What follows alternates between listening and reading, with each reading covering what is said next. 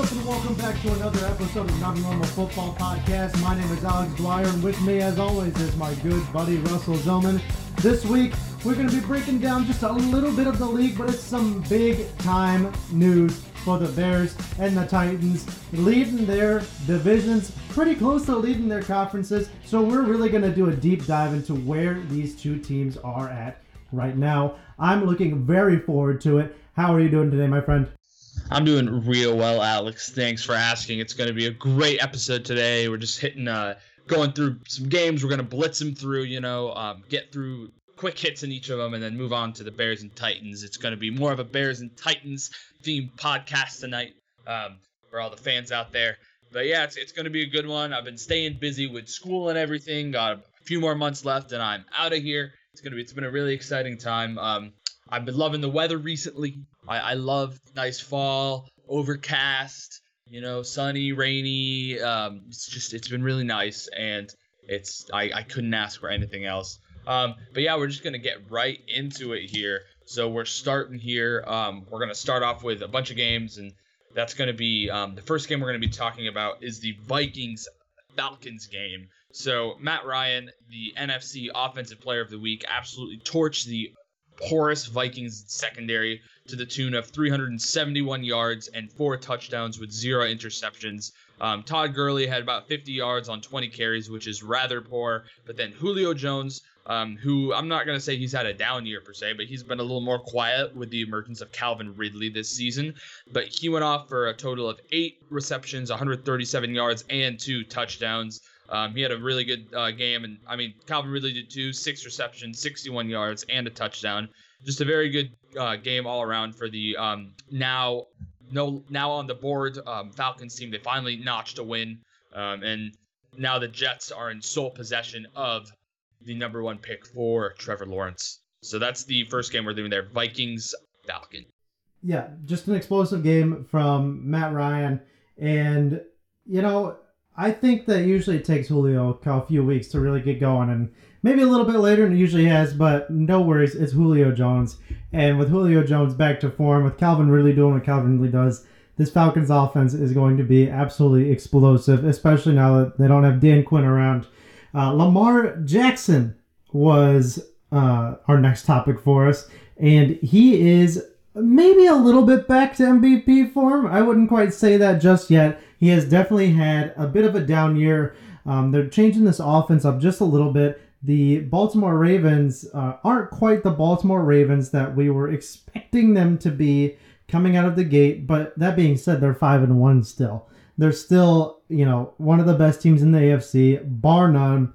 But maybe just not as explosive as what we were hoping to see. And I think that's part of Lamar Jackson.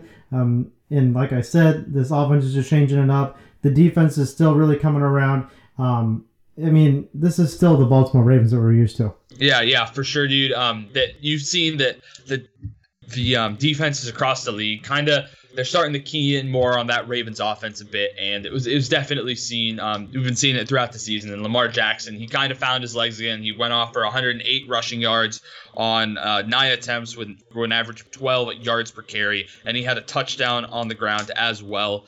Um, and then I will talk about the Philadelphia Eagles, who almost came back and got that W. Um, it can be said that the refs handed him almost the win, but I don't want to get into that too much. But they did lose. Um, they are now one four and one. Carson Wentz um, had no interceptions on the day, but he did have a lost fumble. You hate to see that. And then Jalen Hurts, um, he got in there for a couple plays and had some really good runs. Um, some some actual it added some types of spark to the actual offense. It was really nice to see. And then finally, one feel good story is Travis Fulgham, um, the wide receiver out of Ole Miss. He has or Old Dominion rather. He um, this is his second game where he's actually had a really solid game. Um, in the game prior, he had a couple receptions for 57 yards and a touchdown. And then in this game, he had six receptions for 75 yards and a touchdown. He's looking like he could actually be a, a solid contributor for this Eagles offense that is sorely lacking any type of wide receiver weapon. So um, it's really exciting to see Travis Fulgham step up in a role that they really need someone to step up in with all of the injuries to their top three to four um, receivers. They're starting no one out there. And then uh, that's that game. And then we're going to head over to the Steelers, the Steelers Browns game. and the Steelers' uh, defense absolutely trounced all over Baker, the Baker Mayfield led Browns. Um, they they just they were all over him. He he had a couple sacks. He threw a couple interceptions. Uh, one pick six to a certain Minkah Fitzpatrick, who was having a bit of a down year this year. He was not looking as good as he did last year when he was a first team All Pro. But Baker Mayfield threw one touchdown um, and two interceptions. They were the Steelers' defense was also able to completely stop this uh, electric Browns rushing attack. Of course, they're missing Nick Chubb, but they still um, didn't put any didn't put up anywhere near as many yards as they typically do. And um, I'm gonna throw it to you, Alex. Yeah. So really, I think it's every week that we go back and forth. Is Baker Mayfield legit? And this week, Baker Mayfield was absolutely not legit. He did get hurt during the game, which is why we saw Case Keenum come in. Initially, I thought when Adam Schefter tweeted that that Baker Mayfield had been benched, but uh, that was clarified in a following tweet, I believe. But everyone was like, "Come on, Adam, he Baker was hurt. He wasn't benched, man." Right. But I mean, it, it happens. He has he has to get those things out real quick. But um, Baker Mayfield, ten of 18, 119 yards, one touchdown, and two interceptions. Um, the Browns are four and two, but the question has to be asked if it's in spite of Baker Mayfield. We know this rushing attack is unbelievable, um, and that's even without uh, their superstar Nick Chubb. Uh, even Dontrell Hilliard is even a fantastic running back, and no one even knew who he was before the beginning of the season, really. But he's really come around behind Kareem Hunt over here, and the Steelers' defense. Maybe we can credit this game to that because this defense is absolutely nasty. It may be right up there alongside Indy and Chicago for top three in the NFL. Um, I'm loving what this Pittsburgh Steelers defense is doing. We knew that it would be this good and it took them a couple games to get that going. But now that they're here and you know warmed up, ready to go, this defense looks like the defense we were expecting to see going in to 2020. And I mean, everyone got it done, man. Minkah looked incredible. Um, TJ Watt is looking like a legitimate defensive player of the year candidate. Um, uh, this entire defense got it done, and I think that another thing we need to talk about is Chase Claypool came off of a historic game and then had another really solid game after that. Um, rushed for another touchdown, had 74 yards in the air. Um, this Pittsburgh Steelers defense and offense is looking legit. Um, Big Ben didn't do a whole lot through the air, but I mean, at this point, with the rest of the teams doing it, Big Ben doesn't have to. We're going to move over to the Bengals and the Colts which was a surprising game for I think everyone that was watching anything that was going on with this game. The Cincinnati Bengals were up big time for the Indianapolis Colts, and all of a sudden, Indy scores 21 points in the second quarter, and then Cincinnati scores three points for the rest of the game, and they lose 31 27. Joe Burrow had 39 passing attempts, 313 yards, and an interception. Joe Mixon ran for a touchdown as well. Giovani Bernard went for a touchdown. And Joe Burrow went for a touchdown on the ground as well. This entire team looked a lot better than the Bengals that we've seen. Even AJ Green got involved, which is super exciting because he's been absolutely dormant in these past five games up until this point. And the Colts uh, Philip Rivers uh, threw for three touchdowns and 371 yards. Um, if only he was able to do that for the rest of the season, then my take wouldn't look as bad. But Philip Rivers looked really good. The Colts offense looked like it was finally clicking. It was against the Bengals. But uh, I really am surprised that the Colts defense gave up this much. Yeah, yeah, I was. They they looked off. There was something going on there with the Colts defense there. Um, maybe it was just with Joe Burrow being a rookie and maybe not having as much film to study. I, I don't know, but they, they were definitely off, and um, Burrow was able to him and the ground game. Mixon had a pretty solid game, um, and like uh, Giovani Bernard, um, he got a touchdown there too. But yeah, Tee Higgins, this was really his coming out party. He had uh, six receptions, 125 yards. Just an absolute great um, first game for him. There's all the rookie receivers this year are just going off. We talk about it almost every week, but it's been really fun to see. Um, but yeah, yeah, Joe Burrow and Tee Higgins. That's going to be a fun one to watch for years to come. And then um, something to keep on your radar: um, Quinton Spain, um, the former starting guard for the Tennessee Titans and the Buffalo Bills. Uh, he was a healthy scratch for most of this season, and he was released by the Buffalo Bills today. Um, and this is a guy that I know. I know that the Bears. I know that you want him up with the Bears there, Alex. But I think this is a guy that I would really love to see Cincinnati pick up um, and see if he has any juice left, if he's got anything left, and slot him in there at guard, and just hope that he can do better than what they have starting now.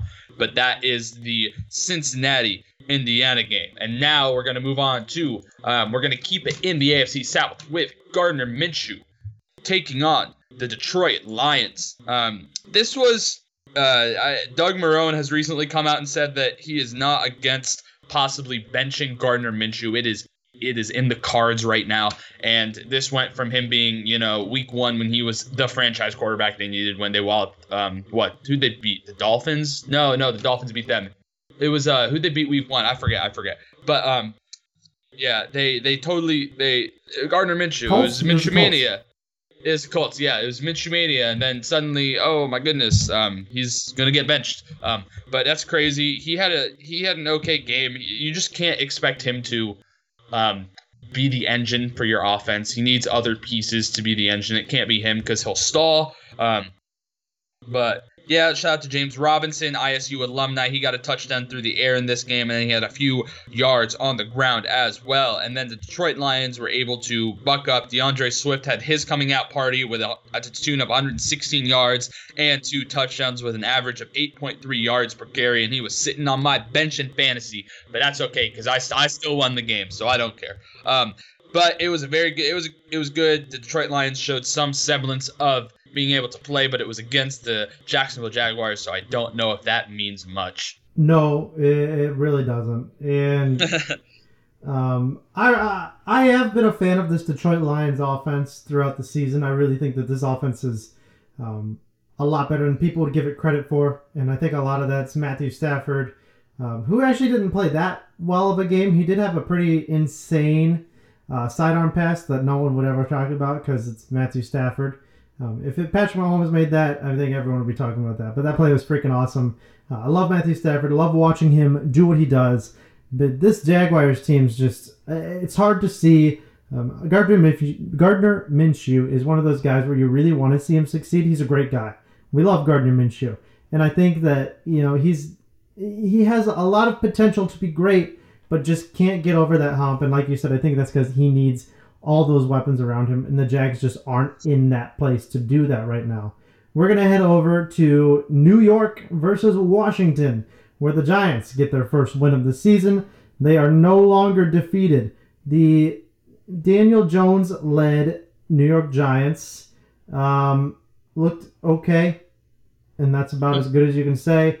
Daniel Jones, a touchdown and an interception, but got it done on the ground with 74 yards. Uh, very underrated quality about Daniel Jones. Yeah, he's he's very athletic.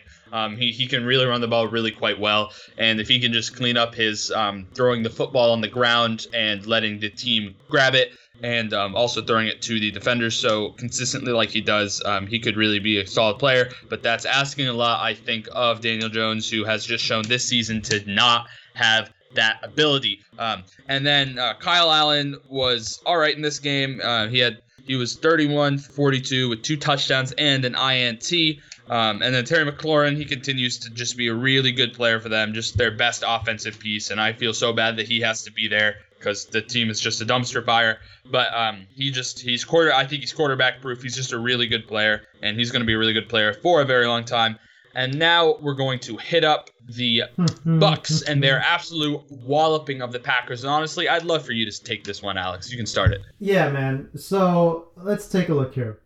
The Buccaneers won 38 to 10, and Chicago was just uh, against Tampa Bay and ended up beating the Tampa Bay Buccaneers.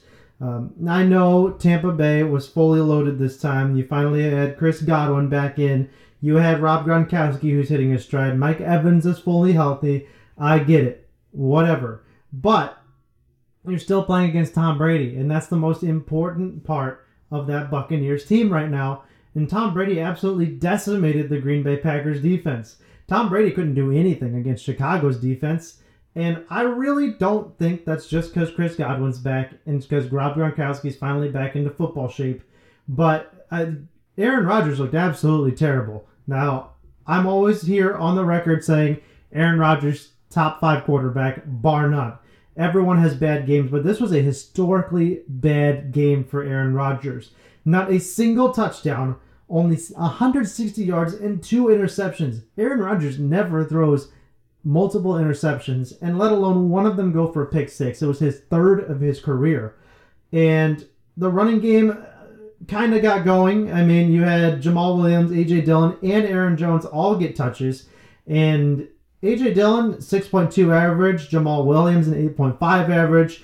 Um, I think that this shows you that, you know, Chicago's offensive line is really, really bad um, as far as the running game goes. We're going to get to that because we're going to talk a lot of Bears and Titans. But this was a atrocious Aaron Rodgers performance, and maybe the worst that I've ever seen. And I'm I'm hoping that this is maybe the Green Bay Packers that we're we're going to see because um, the strength of their schedule hasn't been anything up until this point. So maybe the Packers are fake. I don't think they are, but maybe the Packers were fake. Yeah, yeah, and then um, most definitely, and then we got to give a big shout out to Ronald Jones, who continues to prove that this is his real coming out year. He, I was a guy, or I was really high on him when he was drafted in 2018 in the second round by the Buccaneers, and um, since then he hasn't done a lot. He was um, not very good his rookie year, and then he kind of split a lot of carries with Peyton Barber last year, and this year he's the lead guy, even though they did um, draft Ke'Shawn Vaughn in I think the second round this year. Um, but Ronald Jones has proven that he's a, um, a really good back, and he's up to uh, he's number five in the league in rushing with 472 yards and three touchdowns. He's having a very good season, and I hope to see this continue um, because I mean it's awesome. To, the Bucks D offense is just all coming together now. It took some time for it to start gelling, but it's really good. Everyone's healthy. That O line's growing. Um, their first round picks have been really good for them over there, and their defense is a top three in the NFL type of team or a type of uh, unit. So it's they, that's a really scary team, and I think they're probably going to win the NFC South at this point.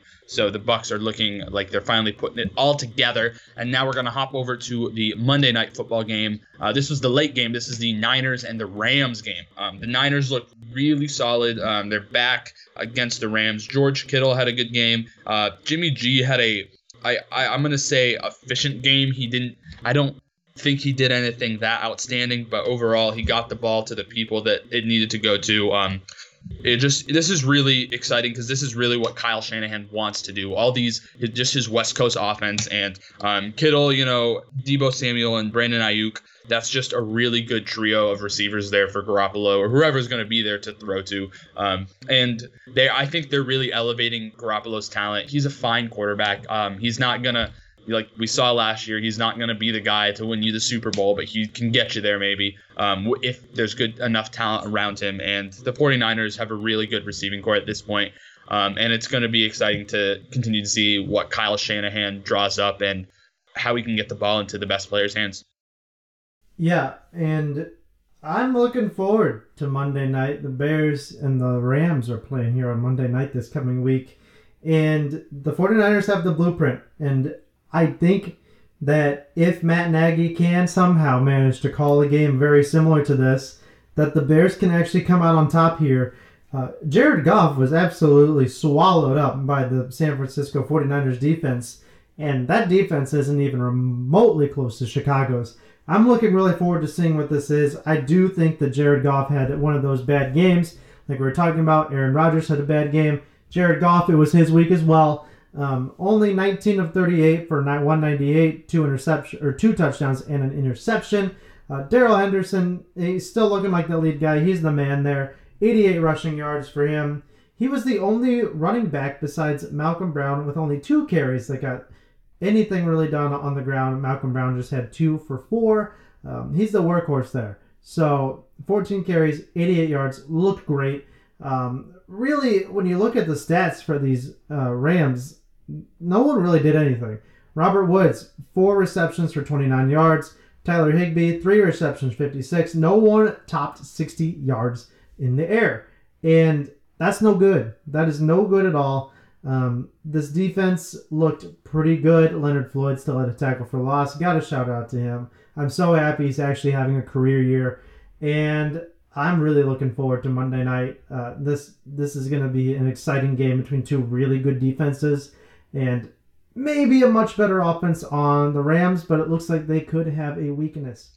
Yeah, yeah, and um, most most definitely it's i'm excited for this rams bears game. I think it's going to be a good one. I do think the bears are going to get that w. The bears defense is pretty much unstoppable right now and the the offense is you know good enough. So um, i think it'll be a good game there. I'm excited to watch that next monday. And then um, now we're going to hit the bills and chiefs game. A game i was really excited about. I thought it was going to be a really good game but um, even though what the score indicates as to be a close game at 26 to 17, it was not really a close game the entire time. The Bills looked out of their element. They did not look look like they deserved to be. Um, didn't look like they were ready yet. I guess is the way to say it. I just I, I just don't know if they're ready to be that amazing, you know, top five NFL team yet. Um, I think they can get there. We've seen they look solid in, um, you know, offensive, um, offensively. Josh Allen, Stefon Diggs, they're playing really good football.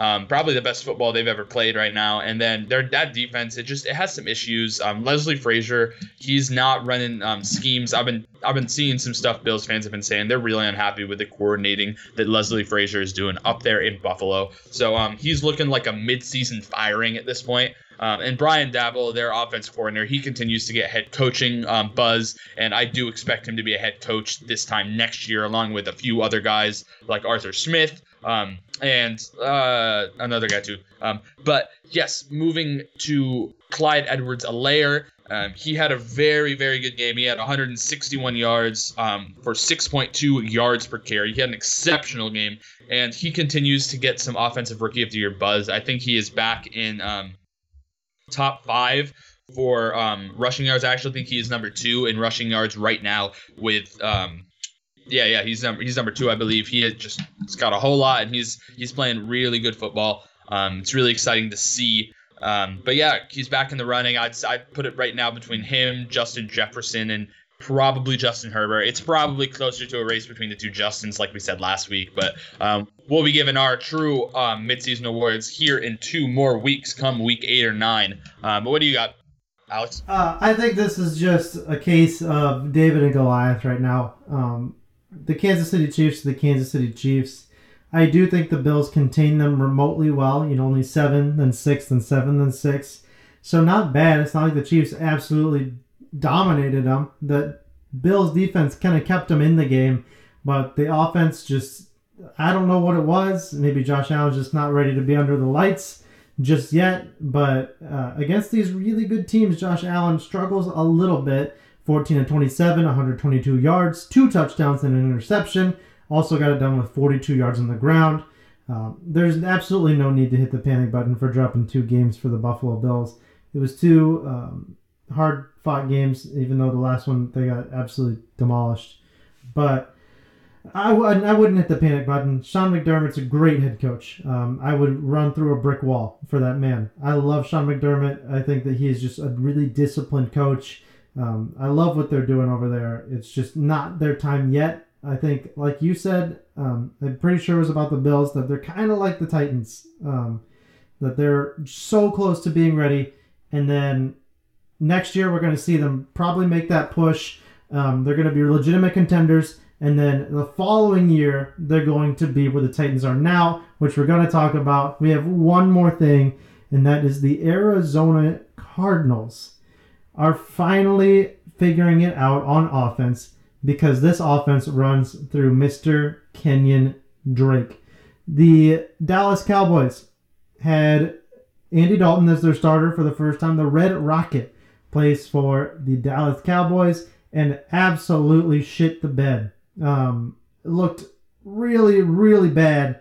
Um, he did throw 54 passes, which is absurd because no one could get anything done on the run game, and it was just a abysmal performance by the Dallas Cowboys.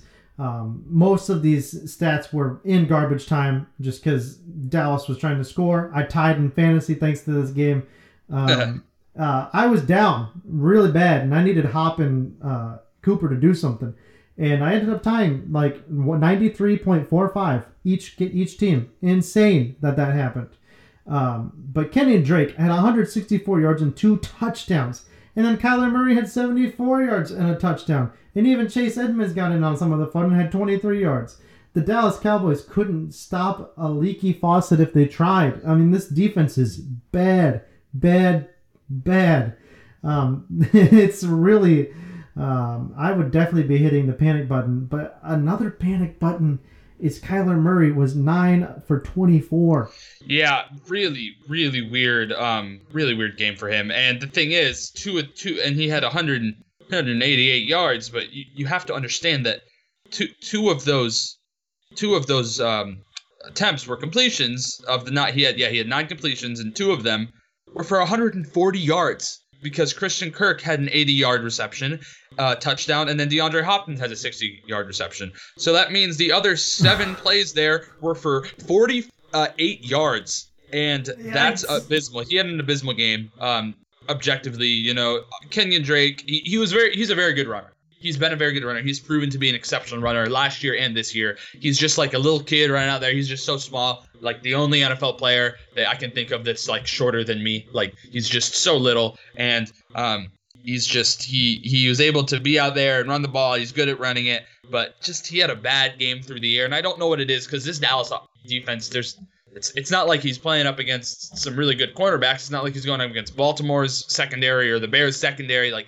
it's it's it's Dallas's. They're not good. They're not no, much. No. So so I don't know what happened to make this be the way it was, but it was a problem. Um, and hopefully, if, if Christian Kirk and DeAndre Hopkins can keep bailing this dude out, it's going to be okay.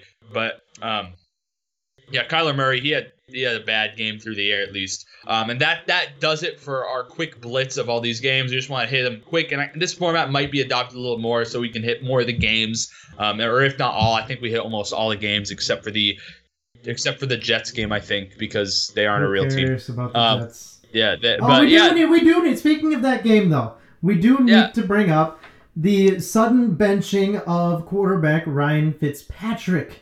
Um, the Do- Miami Dolphins have named Tua Tagovailoa the starting quarterback from here on out. Ryan Fitzpatrick, 191, three touchdowns and two interceptions. Yeah, the two interceptions a little bit yikes, but the Dolphins won 24 to zero, and you're going to bench your starting quarterback. He has them rolling. He has them second in their division. I think they're what a game and a half behind the Pats, maybe or not the Pats, uh, the Bills. No, they, they yeah, yeah, they're second. Yeah, dude. I, I don't know why this happened. Um, and he came out today in a press conference. I don't know if you heard about it, Alex, but he oh, said this was the was first horrible. time since. Yeah, he said this is the first time since he played for Buffalo back in what 20, 20 the early 2010s where yeah. he felt like this was his team. You know, it felt he felt like this Miami Dolphins team was his team. He was having kind of a career year. He was looking really good and he was mm-hmm. looking consistent. It wasn't Fitz magic and tragic. He just looked like Fitzpatrick. He was good the whole time and yeah. it was really exciting to see. And I guess uh, I guess Miami was done with it though. They thought it was time for Tua, and um, it it sucks because I think Fitzpatrick could have shown a lot more. And I think I, am not going to say the Dolphins were going to be chomping at the bit for a wild card spot, but I, am not going to rule out the realm of possibility with Fitzpatrick. And Tua is still just such an unknown. And we saw, I mean, Fitzpatrick's one of the best teammates in the league. The amount of quarterbacks he's groomed, him and McCown, they both groomed so many quarterbacks that went on to be really good, and it just sucks that now Fitz Fitzpatrick lost. He's heartbroken. He said it broke his heart when he got benched, and um, I, I, feel bad for the guy. So I, I, hope that I hope he gets moved. Honestly, I hope he goes to Dallas and and they can do something with Fitzpatrick there because he he'd play worlds better yeah, than Andy Dalton. But yeah, the, I don't know why the Dolphins felt the need to bench Ryan Fitzpatrick. Yeah, and one more thing I'd like to bring up for this game is that uh, in the two games um, when he's really gotten playing time, uh, tight end Adam Shaheen is having a almost career year already with only five receptions, 58 yards, and two touchdowns. Um, the only time that he was even remotely better was uh, 2017 with 127 yards and three touchdowns. Uh, last year with Chicago, he had 74 yards, and the year before that, 48. So he's almost topped uh, two years in Chicago in just six games that he has appeared, which is absolutely insane. and I can't say I'm really happy about it because I never really liked Adam Shaheen anyway. So, but that just it's just it's just really sad. Yeah. Oh, really, yeah, really sad, sad, really sad. Um, but we have Jimmy G and Cole Kmet, which we're going to talk about because we're moving on to the Bears and the Titans. That's what we want to talk about this week because we are Bears and Titans fans. And what a season has been for both of these. Both of these teams are leading their divisions. Both of these teams look like some of the strongest teams. Probably the Titans are the strongest team in the AFC right now, maybe besides the Chiefs, but we can get into that. Um, I can make some arguments for that. But uh, the Bears also look like one of the strongest teams in the NFC, maybe bar the Green Bay Packers. Um, it's this game I thought could be a real test for the Bears. Um, the Carolina Panthers are a very good football team. Teddy Bridgewater has been leading them down a really good path. Um, some of the rookies on defense have really started to come alive, and um, they're this, this team's just good, man. Um, they're just underperforming a little bit, and I think that's because you know you have Matt Rhule in his first year, uh, so it's going to take some time for some transition stuff to go on. It happens. Not everyone is immediately ready to step in like Matt Nagy and lead this team, you know, to a playoff appearance. Uh, that doesn't happen very often. But quarterback Nick Foles um, was fired up after this game, man, and I that presser after this game sold me on Nick Foles as the quarterback of the Chicago Bears. Um, statistically, it was okay. I wouldn't ever say that this is what I want from my quarterback, but it's better than what we've seen in the past from some Chicago quarterbacks. Only one touchdown and one interception. David Montgomery got the ball 19 times, which I didn't really know until I looked at that. It didn't feel like that, but hey, he got it done. Um, a 3.1 average, which is okay.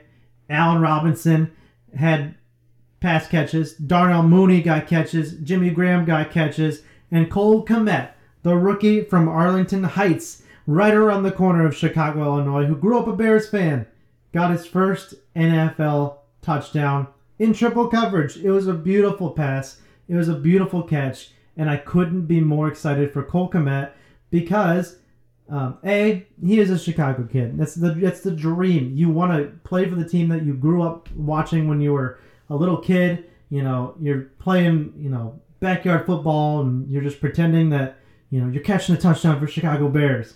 Um, but his mom made the trip. His mom made the trip over to Carolina. Um, she was luckily enough uh, to get in there just because you know there's limited seats because of COVID. Um, and obviously, traveling during COVID is always risky. You never know what you're going to get in the plane. But his mom made it, and it's super exciting that she was able to be there when he got his first NFL touchdown. Um, this Chicago Bears defense, statistically, is better than 2018's. Fun fact. Um, and Is that right? Really? it is right. The only thing that's Wow, worse is their run defense. Just a little bit. Other than That's that, they are better than 2018's. And I think that this offense is starting to click a little bit more. It's getting there. Nick Foles is uh, starting to get this offense really chugging along. Um, you're starting to see things happen really slowly. But hey, um, you know, the tortoise and the hare. Uh, let's be the tortoise. Let's finish this race. And we don't want to be early ripe, early rotten. So let us get hot. Or don't. Don't let us get hot. I'll, I'll say that. Don't let us get hot because Nick Foles is starting to get there. And I loved his presser. Just he was amped up. He's just so excited about this football team. And I don't remember the last time we've really heard Nick Foles be excited since he won the freaking Super Bowl. So he loves being in Chicago. Um, I'm just I'm fired up, man. Five and one Yeah, I can tell, dude. It's exciting. five and one, and we're going to play the Rams, who just lost in a blaze of glory. And this defense is this defense is insane. Um, and the refs were so out to get us in this game. It should have been like thirty-five to like ten. Um, the refs were horrible in this game. Uh, Eddie Jackson has had two interceptions, uh, two pick sixes that have been called back this season, which is horrible. You hate to see it. you hate to You see it. really hate to see it. So uh, I'm I'm just amped. I mean, this is this is an exciting year for Chicago. I never anticipated five and one. Yeah, dude, that's that's it, it is really exciting and it's it's awesome to see it happen. And then another another segment I kind of wanted to do this pod was I wanted to ask um I'm I'm I want to ask you about any standouts and stand-ins for you this season. Maybe a couple a couple of really great players you didn't expect to be this good and a couple of players who you expected more out of who have kind of had a down year. Um so do you do you have any people like that for the Bears here, Oh. Alex? Oh, I absolutely do, my friend. Um, my standouts are obviously one Jimmy Graham. Jimmy Graham has exceeded all expectations. I hated that signing. I thought I like it just as him to be a mentor once we drafted Cole Kmet, and I thought, well, that's a lot of money just for a glorified mentor. But turns out Jimmy Graham still got a lot in the tank. He's kicking ass. Um, he's having his most productive year since probably his first in Seattle, maybe. But um, huge, ti huge standout. Another standout for me is obviously the rookie Darnell Mooney, who I was really excited about when he came out of college. I didn't expect him to get this much playing time, but the reason he's getting as much playing time is because of one of my stand-ins, and that is Mr. Anthony Miller, who was playing absolutely terrible football. Um, he's not. He's dropping balls left and right. He's running backwards on third down, and it's it's not it's not good. Uh, I want Anthony Miller gone. Per- personally, I think that this is a good time to trade Anthony Miller. While there have been more goods than bad, but the bads have just been consistent. They have been happening so much from last year, like maybe midway last year, where you've just seen a lot of bonehead things that go on with Anthony Miller, some really bad drops. And I talked to you, I sent you this text that of a trade option um, that might might work for both sides. I think. What if Anthony Miller and a second round pick go to the New York Jets for Sam Darnold? Yeah, that that would definitely be an interesting um, pick there. I think that because going on the basis of what um, Josh Rosen was traded for, it's about right, you know. Um, but the thing is, I I think there has been more seen from Sam Darnold than there was of Josh Rosen. He's a better quarterback, I'd say. Um, I think it's still close, you know. He's had some downs and stuff, but I think also a lot of NFL executives would. I want, I want to say give him a pass, but they'll understand that he's playing for the Jets and they're a dumpster fire. So I, Oh, yeah. they, they, they, they keep it, they hold it in with a grain of salt. You know, his playing, how he's done, like it's not, it's not final, obviously. Um, so that's why I think that would be a pretty solid trade. It, I, I think maybe a second round and maybe another late round pick, you know, like a sixth or a seventh, Yeah. um, along with Anthony Miller. I think I think that would be a pretty solid trade. Um, perhaps I'm overvaluing um, Sam Darnold just based on his potential and what I've seen when he Oh, has played really well. Um, but I think I think maybe throwing in another late round pick, and I think it'd be just about right. Yeah, and then my last stand in, I would say, would probably just be, and it's I don't I really don't think it's him, but David Montgomery has absolutely underperformed a little bit this year. But I think that that's honestly just because of how abysmal this offensive line is. They're not a stand-in for me. I knew they were bad. Um, I never anticipated them being good. Um, Charles Leno's probably the worst left tackle in football right now. Um, he's absolutely atrocious, and it just makes David Montgomery look even worse. It doesn't help that obviously Tarik Cohen is injured, so everyone knows that this running game is going to go through David Montgomery.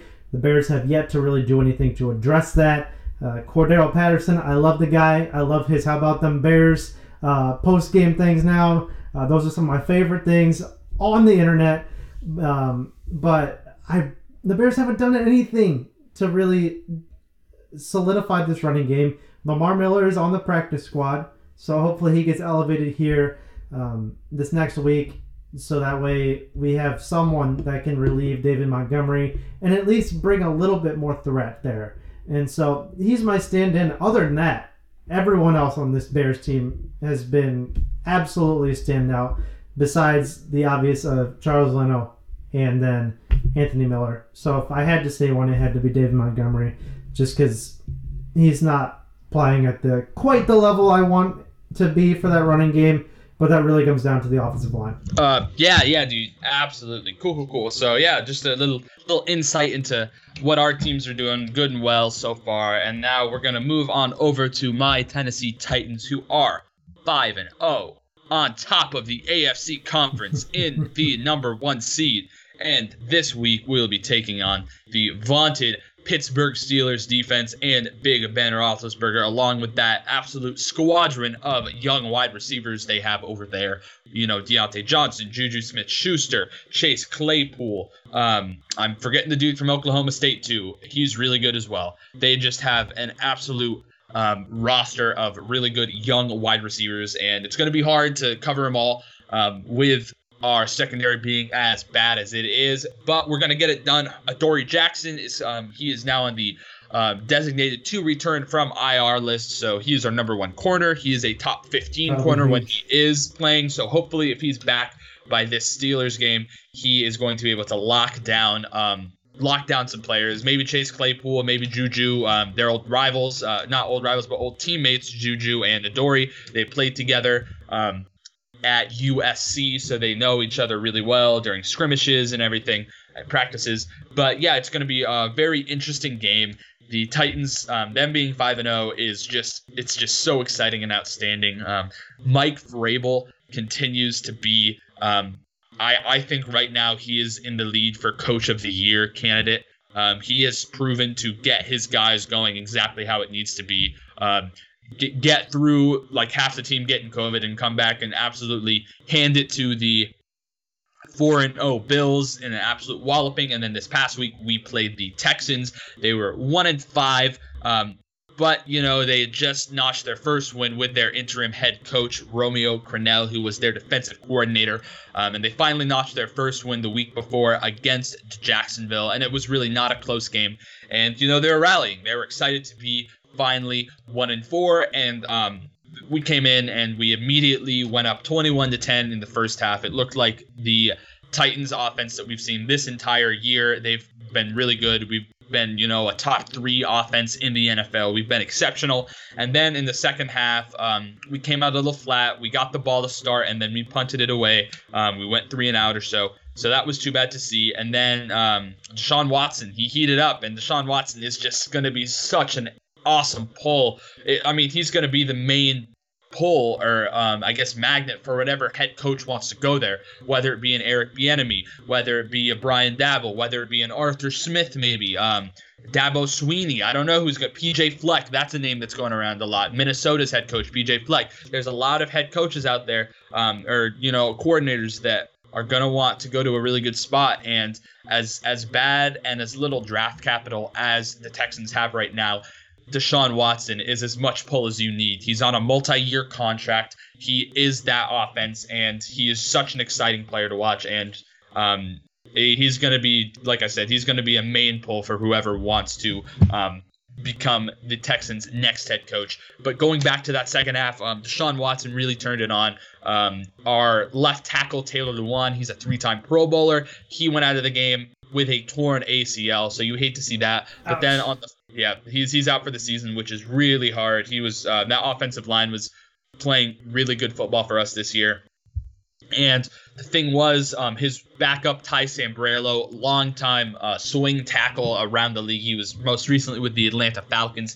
He came in and immediately let up a strip sack from J.J. Watt. They left him uh, single matched up with J.J. Watt on the left side there, and then J.J. Watt immediately strip sacked Ryan Tannehill, and then they got the ball on about their 10 yard line. So then suddenly um, the game had started or the half had started 21 to 10 and then um, midway through i think the third it was then 24-21 texans um, advantage. So that was rough. And then um, the texans went on uh, they got they got the, that was their score to put them up to 24 and then uh, the titans immediately answered to go to um, i think no they, they were 23-21 because they uh, missed an extra point. Um, but then we um, came roaring back with a 94 yard touchdown from Derrick Henry, the best running back in the NFL. I'm going to say it with my chest because it's true. Um, he came roaring back with that 94 yard touchdown. And then just like that, um, Deshaun Watson, uh, he threw to an absolutely open, um, I believe it was Will Fuller down the field. There was nobody near him. The closest Titan was at least 15 yards away. Just broken coverage. It was disgusting to see. And yeah, just like that, they were in the lead again. And um, it was rough. Ryan Tannehill came back and he threw a 60 yard bomb to Kalif Raymond. Was the intended receiver, but it got picked off. It was just, it was a bad read by Tannehill. I won't lie. It was a really bad play on his part. Um, it was a little, it was some streak to it. But after that, um, we were able to eventually tie the game up after Romeo Crennel um, went for two to put the T- Texans up by two scores. They would have been up by nine points, so they went for two, and they missed it with uh, with a batted pass from Jeffrey Simmons to uh, to Randall Cobb. It stopped the two point conversion from converting. So we need we had a minute and a half and um, to convert the to convert the touchdown, you just need to get seven points to get the tie ball game. And it was all Ryan Tannehill on that drive. He was hitting all his receivers with so much space. It, he was hitting Anthony Firkser, our tight end. He was hitting AJ Brown. He was hitting Adam Humphries. He was hitting everybody. Everyone was open the entire time, and it was such an exciting drive. Ryan Tannehill continues to be a top five quarterback this season. Um, but then at the end, it was this was great. This was my favorite play of the game. I think. Um, I mean, other than the 94 four yard touchdown run, it was it was we were right there. We are it was there was like 15 seconds left, and Ryan Tannehill was going up to spike the ball, and then he looks to his left. He sees AJ Brown's in single coverage, and then he fake spike it, and he just throws the fucking beautiful pass to AJ Brown, and he gets he gets his knee in, and that was it. That was we tied the game just like that. You know, he was gonna spike the ball, oh my god, AJ Brown single covered. Are you kidding me? And he knew he knew it was done there. He, as soon as he saw that, we tied that ball game up. And um, then we get the we win the coin toss. NFL overtime rules suck. Um, we win the coin toss, so that means we win the game off of a Derrick Henry drive. There, he got almost all those yards, and um, we won the game. It was a close one, and I'm I'm super excited to be looking towards this Steelers game this next week.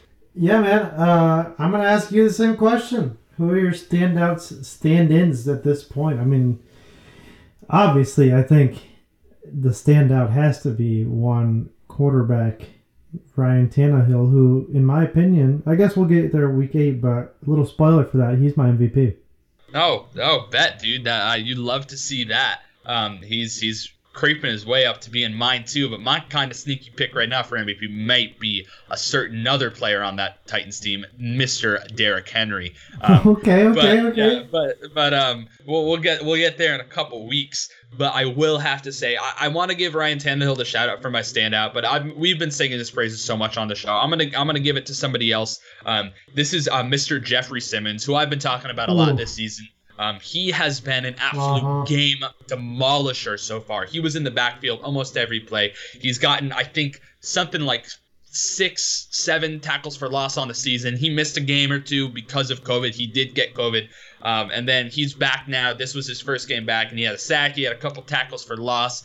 And his, he, um, if you're looking at ESPN's um, win in run defense, you know, so how many times your def- your defensive lineman wins against the offensive lineman to help stop the run. Um, Jeffrey Simmons right now is in his own stratosphere. He is he is the top tier run defender um, and then it's everybody else. You know, he's at like 60% um, run defense win rate, and then the next closest one's like 48. So he is just he is demolishing the run game, and he's getting to the quarterback a consistent amount. He is he is a game wrecker, and I think he has a legitimate shot to be a Pro Bowler and an All Pro this season if he continues this type of pace, because he's he's been unstoppable, and he's he's going to be a household name at the end of the season, if not sooner. He's just an exceptional player, and then um a couple stand-ins here. One of the stand-ins is a certain Vic Beasley, who um, we brought him in on a nine million dollar contract from the Atlanta Falcons. The one-time 2016 sack leader, Vic Beasley, that same guy.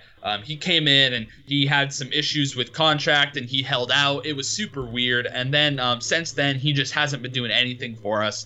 Um, he had, I think he had 11 snaps this week. He had no pressures, no tackles. Um, he just he, he hasn't been much, and he he's coming into a situation where we really needed any type of competent offensive or not offensive um, outside linebacker play. You know, because Harold Landry's been the only guy we've had, and now um, Jadeveon Clowney's just moving everywhere. We're asking him to do so much, and um, I, have been very happy. I think with Jadeveon Clowney's um, he, he's gotten a lot of pressures. He's gotten a ton of pressures. And honestly, that's what defensive coordinators scheme up is they scheme pressure. If sacks happen, that's a happy accident, you know. But pressure is what they scheme up. And there's almost nobody um it's it's a weird thing to say, but all Jadeveon Clowney does is get pressure. He never finishes his sacks, which is sucks because you want to see those big splashy sacks, but he just causes so much pressure and so much bad quarterback play that I can't fault the guy. You know, I wish he was getting the sacks, the forced fumbles. I wish he gotten that pick six a couple weeks ago, but he didn't. He's just been getting pressure, and it, that's nothing to complain about. Um, and then another stand in for me has been Malcolm Butler. Um, even though he did have the two interceptions in that Bills game, other than that, he has just been looking like burnt toast out there on every play. He has led up so many receptions, yards, and touchdowns. And um, that that was the guy who Justin Jefferson was on the entire game against the Vikings, and he was just getting burnt to a crisp. Um, and Malcolm Butler, I really hope he can come back. I hope he can play better. Um, but yeah, those, those are my stand-ins and my stand-outs for the Tennessee Titans. It's it's just exciting. It's yeah. just I mean, this is what we want from this podcast, man. Is that the Bears and the Titans are both just absolutely rolling right now. And the only loss the Chicago Bears have, it, it was it was fine. It wasn't really a game I expected the Bears to come out on top. It was against the Colts team that that defense was just way overmatched for them. But uh, this this this Tennessee Titans offense is just absolutely brutal to play against, yeah. and it's uh. it's it's amazing. And all the haters that thought that Ryan Tannehill was not the truth, he's played at an MVP caliber level ever since he stepped foot as the starter oh, in Tennessee. Certainly, man. Oh, His numbers God. are up there with Patrick Mahomes, Ryan or Russell Wilson. He's up there, and I'm I'm putting Ryan Tannehill as an MVP because if you have Marcus Mariota, God love him on this team. They're nowhere near what they are. Nowhere. Yeah. They're not. They're not the Tennessee Titans that we see right now. If Marcus Mariota is the starting quarterback, and um, it's just Ryan Tannehill is what this team needed. Um, he's an emotional leader for them. Um, he's just a great locker room guy. You love what Ryan Tannehill's doing.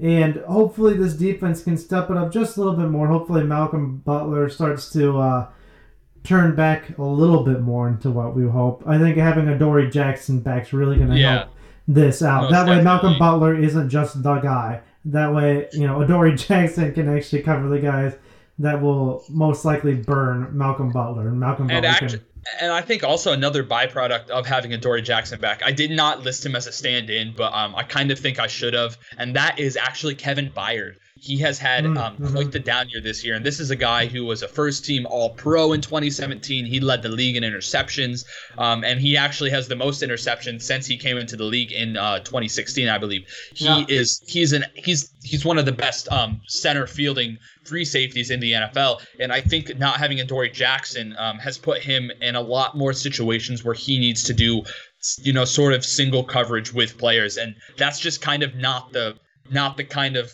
free safety he is. He's not that fast, but he's just he's always in the area at the right time, and he he's good. He's really good in the run game. But when it comes to single coverage, um, you know, that's just not really Kevin Byard's forte, and I think he's just been forced to go into situations he's not used to this season. And also, I think another big part of our um, sorry, we're getting back into my stuff, but I think another part of our defensive backfield's regression has been the loss of um, our previous uh, defensive um, defensive backs coach. He is now he is now over there at Ohio State. He is it's Kerry Coombs. He is now their defensive coordinator at Ohio State, and he he is just it, it, you got to look up some Kerry Coombs tape if any of you guys out there haven't seen how intense he gets. He's probably the most intense coach or intense coach there could be. The way he, how fired up he always is in practices and and in the locker room and at, during games. But yeah, Kevin Byard, another another low key stand, and I think is kind of getting glossed over by the national media. Yeah, and I think that a lot of that's just kind of like how Eddie Jackson was with Ha Ha Clinton Dix last year. Eddie Jackson was put into strong safety where he was going a lot more man instead of zone, which is what Eddie Jackson does. Eddie Jackson's a free roaming safety. And now that Kevin Byard's kind of in that same position where he's having to do some things that aren't really what his forte is, that were he's uh, exposed a little bit, and I say exposed in a, a loose term because he's just doing things that he's not usually doing. That's not what he's best at. And that's what Eddie Jackson was. And now Eddie Jackson is back in his regular free safety position and he's kicking ass again. So once Adoree's back there to cover some of that slack, I really think that Kevin Byard's going to step back up and fill that. So now that's about all that we had for this episode. Um, do you have any closing remarks for us, my friend? No, all I can say is if, if you got the chance, keep watching Titans and Bears games because you're getting a very different experiences in watching them. Bears games, you're just getting the probably the best defense in the NFL, and then with Titans, you're just getting probably the best offense in the NFL. So just just just keep watching those games if you get the chance. They're they're very fun to watch. Just uh, do yourself a favor as an NFL fan. Watch these games. They're exciting games. Um, but yeah, my closing remarks. I hope everybody's staying safe, continuing to do everything they can to stay safe and not spread COVID. Also, we haven't talked about it much, um, but vote. Please vote. Um, Please it's vote. important. It's your civic duty. Uh, everyone should vote. Um, but yeah, that's that's what we that's what I gotta say. Saying you know using the platform for things that matter. You know like not spreading COVID, like getting people to vote. But please do those things. Um, but yeah, that those are my closing remarks today, Alex. Awesome. Yes, I could not have said that any better. Please vote. It's so important during this time. Uh, just, just please vote. Just, just do it. I did. I sent in my ballot. Uh, Yep. Very exciting. Uh, it's easy. It's so easy. You just ask for Mhm. one. You just register and ask for one, and they'll give Yep. you one. It is Very easy. Very easy. It took me maybe three minutes to fill it out. So go do that. It's your civic duty. And make sure you're just watching football. Don't just listen to us. See for yourselves. Send us uh, things on Facebook, Twitter, YouTube. You can all find us on Not Normal Football. We have all different kinds of social medias. You can find me at NANF Pod underscore Alex on Twitter. And Russell is Mr. Unlimited. And where are the, how do you, what is Yeah, that? There's some there's some underscores here and there, but yeah, um, just Mr. Unlimited, Russell, Russell. My name is Russell, and then I got Titans five and zero. That's my that's my name right now. But yeah, check check us out on Twitter. Um, we I do we both do some heavy retweet and quoting of um Yeah. of just things around the NFL and stuff. So yeah, check us out on Twitter for sure. Yeah, absolutely. And once again, my name is Alex Dwyer and my good buddy Russell Zeman. We are not a normal football podcast. We will see you next week. Please go vote.